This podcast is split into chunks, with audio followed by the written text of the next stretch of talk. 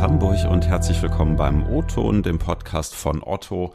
Heute am Mittwoch, den 11. August. Ich bin Ingo Bertram und in der heutigen Folge soll es mal darum gehen, wie es dank künstlicher Intelligenz gelingen kann, noch viel exakter zu planen, welche Artikel eigentlich wann, wo, wie, von wem gekauft werden. Ihr kennt das vielleicht, manche Artikel sind so nachgefragt, die sind schneller Ausverkauf, als man klicken kann. Das nervt Kundinnen zurecht. Man denkt das selber, hat man vielleicht auch schon mal gehabt, so Mann, hätten die das nicht wissen können, dass das so nachgefragt ist äh, und einfach ein bisschen mehr einkaufen können. Andererseits, auch das ist ja äh, durchaus immer wieder Realität, manche Artikel sind halt Ladenhüter, blockieren Lagerplatz und der ist knapp und teuer.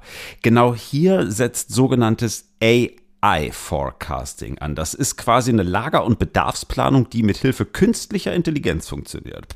Ja, sowas gibt's. Tobias Föse und Raphael Herbers sind hier zugeschaltet aus unserer Business Intelligence, kurz BI. Die feilen hier bei Otto daran, solche Prognosen noch besser zu machen. Schön, dass ihr da seid. Moin. Moin. Moin. Ja, schön, dass ihr da seid. Ähm, was denkt ihr persönlich? Warum sind manche Menschen KI eigentlich gegenüber so negativ eingestellt? Ja, ähm, es schwingt immer so ein bisschen das Thema mit künstlicher Intelligenz. Werde ich dort ersetzt? Ähm, was, äh, was, was macht das mit uns? Ähm, muss ich da vielleicht aufpassen, was die Maschine dort tut? Da schwingt ja so ein bisschen Misstrauen mit. Das Thema Loslassen spielt da eine mhm. Rolle. Und das sind also Dinge, die wir uns durchaus aber auch selbst bewegt und die wir auch in der täglichen Arbeit berücksichtigen. Wir arbeiten viel mit Erklärbarkeit von Dingen. Was macht das dort? Ähm, wir haben ja noch unseren Menschenverstand und den kann man ja sehr gut dagegenhalten und der ist ja nicht äh, wesentlich schlechter, als es oft noch die künstliche, künstliche Intelligenz ist. Ja. Seit wann forscht und arbeitet ihr bei Otto hier ähm, an und mit KI-Anwendungen? Ja, ähm, na, das Thema künstliche Intelligenz treibt uns schon sehr lange um. Ähm, man muss dazu sagen, die mhm. Technik war früher noch gar nicht so weit, um die ganzen guten Ansätze wirklich umsetzen zu können, performant, wie sie es heute ist. Ähm, aber so wirklich Fahrt auf nimmt das Thema so seit zwei Jahren. Ähm, um euch mal ein Beispiel zu geben, seit ähm, Beginn diesen Jahres äh, steuern wir wirklich prognosebasiert die Umfuhren bei unseren Legern. Also sind wir dort wirklich ähm, ähm, in Charge an Bord. Man muss auch die, die Datengrundlage haben und mit diesen wahnsinnigen Daten überhaupt erstmal bereitstellen. Ähm, um euch mal ein Beispiel zu geben, Otto hat über 600 Anwendungen in der IT und die muss man erstmal alle datentechnisch so aufbereiten, qualitativ auch einheitlich erheben, dass man damit auch was anfangen kann. Auch wir als Mensch. Also wenn da keine Logik hintersteckt zwischen den Daten, kann die auch eine künstliche Intelligenz nicht erkennen. Das war ein enormer Aufriss. Das, was du ansprichst, ist ja schon genau dieses AI-Forecasting, wo wir heute auch mal so ein bisschen reinschauen wollen. Mögt ihr vielleicht mal einmal ganz, ganz einfach den Hörerinnen erklären, was ist das genau, was ihr da macht? Und warum ist das eigentlich künstlich intelligent? Ja, äh, ich will es mal in einfache Worte packen. Wir erstellen für Otto mit dem AR Forecasting die zentrale Sicht in die Zukunft. Das hast du schon so ein bisschen angedeutet, Ingo, vorhin. Ähm, wir versuchen halt auf der einen Seite die Frage zu beantworten, was wird wann, wo und in welcher Menge verkauft. Ähm, morgen, nächste Woche, nächsten Monat oder in einem Jahr. Also wir gucken da wirklich sehr weit nach vorn bis zu 365 Tage. Und auf der anderen Seite wollen wir natürlich auch wissen, was kommt wann, wo und in welcher Menge von unseren Lieferanten ähm, äh, bei uns eigentlich äh, und von unseren Kunden auch zurück, um diese Nachfrage dann zu bedienen. So, und das sind die zwei Aspekte, die wir versuchen technisch zu lösen. Ähm, ich will mal eins vorne weggeben, weil du fragtest, was daran ist, eine künstliche Intelligenz. Ähm, KI ist ja immer so ein Buzzwording mittlerweile schon. Ich finde, man äh, so ein Sammelbecken für unterschiedliche Technologien, Herangehensweisen. Ähm, man kann es schlicht, also ich will es mal kurz fassen, man kann es weiter und man kann es enger fassen. Also für uns ist es halt ein, ein Machine Learning, Algorithmen, neuronale Netze, die wir benutzen, um halt aus den großen Mengen an Daten automatisiert zu lernen, Abhängigkeiten zu erkennen, was nicht einfach ist bei dieser Wust an, an, Daten, um dann gezielt die Zielvariablen, sagen wir immer hochtrabend dazu, vorherzusagen. Beispiel Ansprache eines Artikels in Stück pro Tag. So. Und ähm, neben statistischen Methoden, auch die spielen eine Rolle. Also so würden wir mhm. wahrscheinlich als Mensch da auch herangehen ähm, ist das ein möglicher Ansatz, um, um das auch besser tun zu können und um auch möglichst alle Daten, die Einfluss haben könnten, zu berücksichtigen. Da hilft uns die Technik sehr. Jetzt hast du ja gerade schon ähm, mehrfach auch von Daten gesprochen. Ohne Daten, klar, kann sowas nie funktionieren. Was für Daten nutzt ihr da für solche Prognosen? Und äh, was sich für mich dann immer so ein bisschen anschließt, wie treffsicher sind solche Prognosen eigentlich? Wisst ihr wirklich, was Oma Elfriede am 13.11.2022 für ihre Enkel bestellen will? Okay, lange, lange Antwort, die jetzt kommt. Ähm, wir haben natürlich eine ganze Wust an, an, an Daten. Tobi hat es gerade schon angedeutet. Ähm, wir geben jetzt einfach mal nur ein paar Beispiele. Ähm, ihr habt gerade schon gehört, so die Zielvariable, was wir versuchen vorherzusagen, ist die Ansprache in Stück. Entweder ähm, ja eben auf Artikelebene oder auf Sortimentsebene, auf Tagesebene oder für einen längeren Zeitraum. Und äh, natürlich in unserer Historie, also nach hinten, können wir das ganz einfach beobachten. Da wissen wir, wie viel Stück Ansprache hatten wir. Nach vorne raus ist das aber eben unbekannt und das ist, was wir versuchen vorherzusagen. Und dafür nutzen wir eine ganze Reihe an anderen ähm, Variablen oder Features, wie wir das im Data Science Bereich gerne nennen. Zum Beispiel die Verfügbarkeit, der Bestand eines Artikels in der Vergangenheit und, wenn wir ihn wissen, auch nach vorne. Ähm, dann Informationen, die am Datum hängen. Zum Beispiel findet ein Feiertag statt. Ähm, Ostern, Weihnachten, Advent, äh, also was ähm, hat natürlich einen Effekt auf unsere Ansprache. Ähm, genauso, welchen Tag der Woche wir haben, äh, welchen Monat. Ähm, unterschiedliche Sortimente haben eine unterschiedliche äh, Saisonalität, die wir durch solche äh, Variablen abdecken können. Und dann hängen natürlich auch ganz viele Informationen ähm, am Artikel selbst, Produktstammdaten, sowas wie zu welchem Sortiment gehört er überhaupt, welche Produktbasisklasse, welche Marke, wer ist die Zielgruppe, genau. Dann kann man sich natürlich vorstellen, ähm, Marketinginformationen haben äh, ja, einen ganz großen Wert für uns, weil die eben den Absatz beeinflussen. Also was für Budgets planen wir im Marketing an welchem Tag? Was für Events haben wir bei Otto? Okay. Also ist Black Friday, haben wir eigene Events, sowas wie Krachertage, Updates? Ähm, spielen wir Kundenvorteile aus? Also kriegen unsere äh, Kundinnen Rabatte äh, oder okay. Neukundengutscheine oder andere Kundenvorteile? Genau, es geht immer weiter. Dann haben wir Aktionen wie den Deal des Tages, Printeinsätze, genau, ganz viel. Ähm, aber es sind auch Informationen nochmal zurück zu den Produkten. Wie werden die von unseren Kundinnen bewertet? Wie sind die gerade bepreist? Gibt es da große Rabatte? Ähm, und dann kann man das noch ganz viel weiterführen. Also ähm, zum Beispiel Corona, den Effekt kann man modellieren. Da gibt es so den sogenannten Stringency Index, äh, ein Indikator für die Schärfe der Maßnahmen, die äh, gerade äh, von der Politik vorgegeben sind. Ähm, man kann das Geschäftsklima, das Wetter, ganz viel modellieren, um dann dahin zu kommen, eine gute Prognose zu machen. Und damit zum zweiten Teil deiner Frage, wie, wie treffsicher ist das überhaupt? Ähm, ganz pauschal lässt sich das natürlich nicht beantworten. Du hast es ja gerade überspitzt gesagt, äh, die Oma, wie auch immer sie hieß, äh, wann kauft die den einen Artikel? Das können wir natürlich nicht. Also es ist schwierig für eine bestimmte Größe eines Artikels ein halbes Jahr nach vorne zu sagen, der verkauft sich äh, x, x Mal. Ähm, was wir schon ganz gut können, ist zum Beispiel über einen längeren Horizont zu sagen, ähm, also in diesem Horizont, meinetwegen 365 Tage nach vorne, verkauft er sich kumuliert so und okay. so oft. Ähm, jetzt ist, ist die Frage, was ist jetzt überhaupt recht gut? Äh, natürlich können wir das quantifizieren, jetzt eben nach Sortiment, mhm. nach Horizont.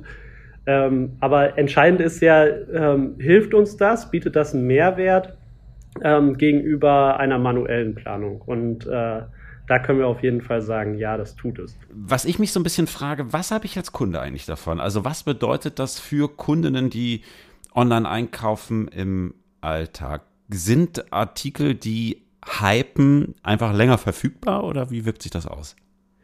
Naja, so ganz einfach zusammengefasst, jetzt über alle Artikel mal hinweg, kann man sagen, dass äh, die Kunden das, was sie suchen, ähm, als schnell lieferbar bei uns im, im Shop äh, sehen und auch schnell geliefert bekommen, weil wir es eben in der richtigen Menge dort haben, wo die Kunden Kundinnen das brauchen. Mhm, okay, also es ist schon auch so ein Stück weit eine Verfügbarkeitshaltung im Sinne von, ihr wisst zum Beispiel, Artikel XY ist in der und der Woche sehr nachfragestark, also liegt an einem Lager, von dem aus er auch besonders schnell verschickt werden kann. Ja, du sprichst das Thema Regionalisierbarkeit an. Also hm. wo sitzt äh, Oma Erna, glaube ich, hast du sie vorhin genannt, äh, so grob, oder Frieda. ähm, Und ähm, wenn wir wenn wir wissen, ähm, natürlich würden wir das jetzt nicht äh, kundenbezogen machen, aber wir würden uns Gedanken machen, was geht in Norddeutschland, was geht in Süddeutschland. Ähm, so ein HSV-Shirt wirst du tendenziell eher im Norden verkaufen können. Mhm. Und dann werden wir versuchen, auch es möglichst nah am Kunden abzulegen, damit es schnell, wenn dann auf den Knopf gedrückt wird, dann auch beim Kunden ist. Mhm. Wisst ihr, wie lange man sowas durchspielen kann? Also wie genau kann sowas vielleicht auch in Zukunft noch werden? Also ich meine, Daten gibt es irgendwie immer mehr. Wir hinterlassen jeden Tag Datenspuren auch im Netz. Ne? Ähm, wo geht da die Reise hin? Kann man das überhaupt schon sagen? Naja, der Mensch ist ein Herdentier. Und was sehr erstaunlich ist, ihr seht es ja auch bei Uber, die ziemlich genau vorhersagen, wo steige ich zu welcher Uhrzeit ein, dann weiß ich, wo du hinfährst. Mhm. Weil möglichst viele zu dieser Uhrzeit ähm, irgendwo hinfahren. Und man meinte mal, man wäre so individuell. Also das Entscheidende, äh, die meisten Ableitungen, die wir treffen, sind ja aus Großdaten, aus der Masse. Und mhm. wir agieren doch in der Masse oft in gewissen Tendenzen und die erkennen wir. Und so ist es halt, wie gerade angesprochen, ähm, je mehr man drauf rumdenkt, je logischer ist es, die HSV-Fans tummeln sich eher im Norden Deutschlands. Mhm. Und ähm, es, es gibt halt ähm, witzigerweise aber auch, ähm, dass man gewisse Größenverteilung hat. Größe L läuft in einigen Regionen besser, in den anderen Größen ist es Größe S mhm. und in anderen Bereichen Deutschland ist es eher äh, Größe XL. Mhm. Und ähm, das erkennen wir, solche Logiken, Zusammenhänge zwischen Menschengruppen und können das gezielt weitergeben. Denn darum geht's ja. Wir optimieren ja nicht die Oma Erna, sondern eine Gruppe von ähm, Kunden, die wir möglichst bedienen wollen. Hm, jetzt führt ja so ein Forecasting dazu, dass Sie am Ende Bedarfs- und Bestandssituationen besser planen könnt. Das könnte ja durchaus auch bedeuten, dass wenn man das irgendwie besser plant, dass es zum Beispiel ressourcenschonender wird, also vielleicht weniger Emissionen oder dergleichen, äh, schnellere Lieferprozesse. Merkt ihr da heute schon positive Entwicklungen? Ja, auf jeden Fall. Ähm, guckt gerade durch den Corona-Effekt, ihr habt es vorhin angesprochen, wir haben eine hohe und für uns zum Glück äh, weiter stark steigende Anzahl an Otto-Kunden und damit auch bestellten Artikeln. Ähm, und das stellt zunehmend eine große Herausforderung an uns als Händler und die Logistik, denn auch Hermes gehört ja zu uns. Das vergessen ja, vergisst man ja ganz schnell. Und, und diese Herausforderung begegnen wir konsequent äh, durch Technik. In unserem Fall halt durch den Einsatz AI-gestützter Verfahren, wo wir halt mhm. die Logistik auch unterstützen. Ähm, und da stellen wir jetzt schon die Lieferfähigkeit äh, der Paketlogistik nur durch eine Handvoll Menschen sicher. Und ähm, die konnten wir durchaus stabilisieren und steigern, also diesen hohen Bedarf decken, weil wir uns dort auf die Vorhersagen dort auch ein Stück weit verlassen und die Ware gezielt umfahren, schnell zum Kunden bringen und dadurch ähm, ja Einsparung äh, haben an CO2 letzten Endes, was man an äh, Diesel, an Sprit spart, den man nicht benötigt, um Ware umzufahren, die dann doch nicht verkauft wurde, aber im Auslieferungslager lag. Okay, und ich finde es ja ganz spannend. Ich meine, am Ende ist so ein ähm, KI-gestütztes Forecasting ja eigentlich nur eines von vermutlich ganz vielen Anwendungsfeldern ne, von künstlicher Intelligenz im Handel. Was für Felder seht ihr da noch? Also wo könnte KI vielleicht bald noch zum Einsatz kommen beim Online-Shopping?